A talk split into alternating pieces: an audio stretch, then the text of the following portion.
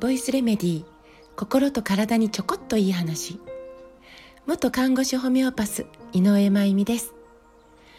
皆さんの、えー、お家には何か動物がいますか？今我が家には、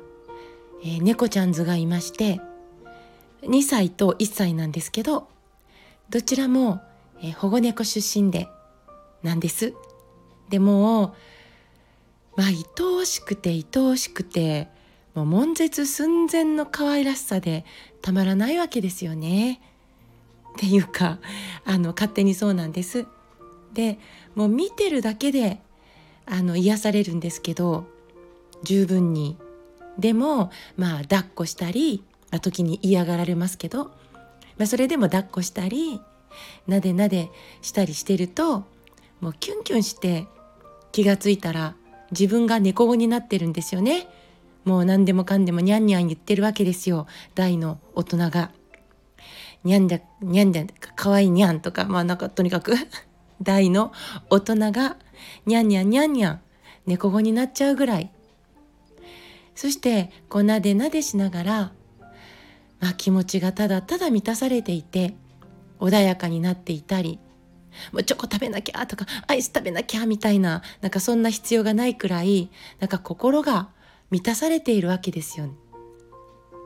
で、これって実はあるものが原因なんですけど、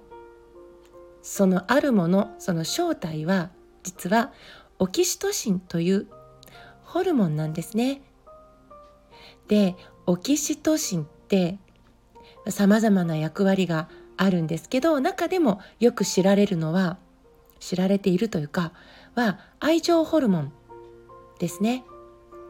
で、オキシトシンが分泌されると、もう目の前にいる存在が愛おしくて、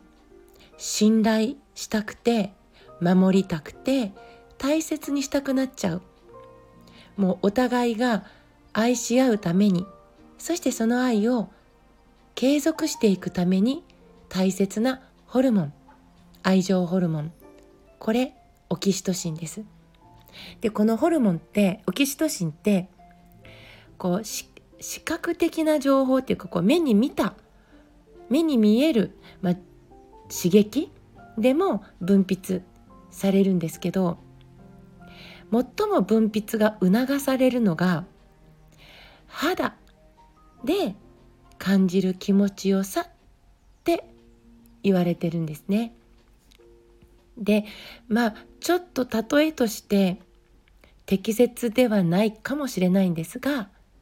ペットショップのまあそのガラスのケージの中に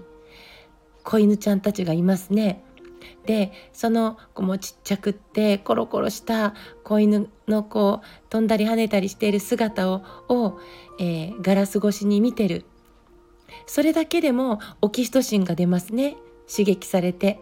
こう子犬ちゃんへのわあ可愛いっていうこの愛情が始まるわけなんですけど、そこに気の利く店員さんが抱っこしてみませんか？なんて声をかけて、ね、そのケージから出してくれて、でうっかりこのえいいんですかなんて言ってこう腕に抱いちゃったりして、で子犬ちゃんのこの柔らかな毛が肌に当たってふわふわって気持ちいいなって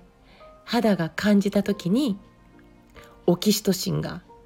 ドカーンって出てくるわけです。これ視覚からの刺激を超えちゃうんですよね。そうするとですね、もうこのことは運命の出会いです、連れて帰ります、いくらですか、さんじゅうまんですか、なんとかしますなんて、まあ、話にもなっちゃうかもしれない。スキンシップってすっごい力があるんですよね。もちろんこれ人間と猫ちゃんとか人間と犬犬たちだけの話でもちろんなくて、人間同士だってそうです。なのでひゃっかいの愛してるという言葉をいっかいの愛情深いハグが超えていくんですよね。その時に目の前にいる人を信頼し、愛したいと思える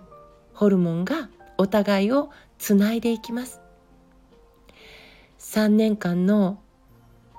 ソーシャルディスタンスの日々は、私たちから一体何を遠ざけたんでしょうね。今日大切な人とギュッしてくださいね。ひゃくの言葉を超えるかもしれないです。そのギュッで今日もう一日生きてみよう、そんな勇気をもらえる人もいるかもしれないから、今日も最後まで聞いてくださってありがとうございます。また明日お会いしましょう。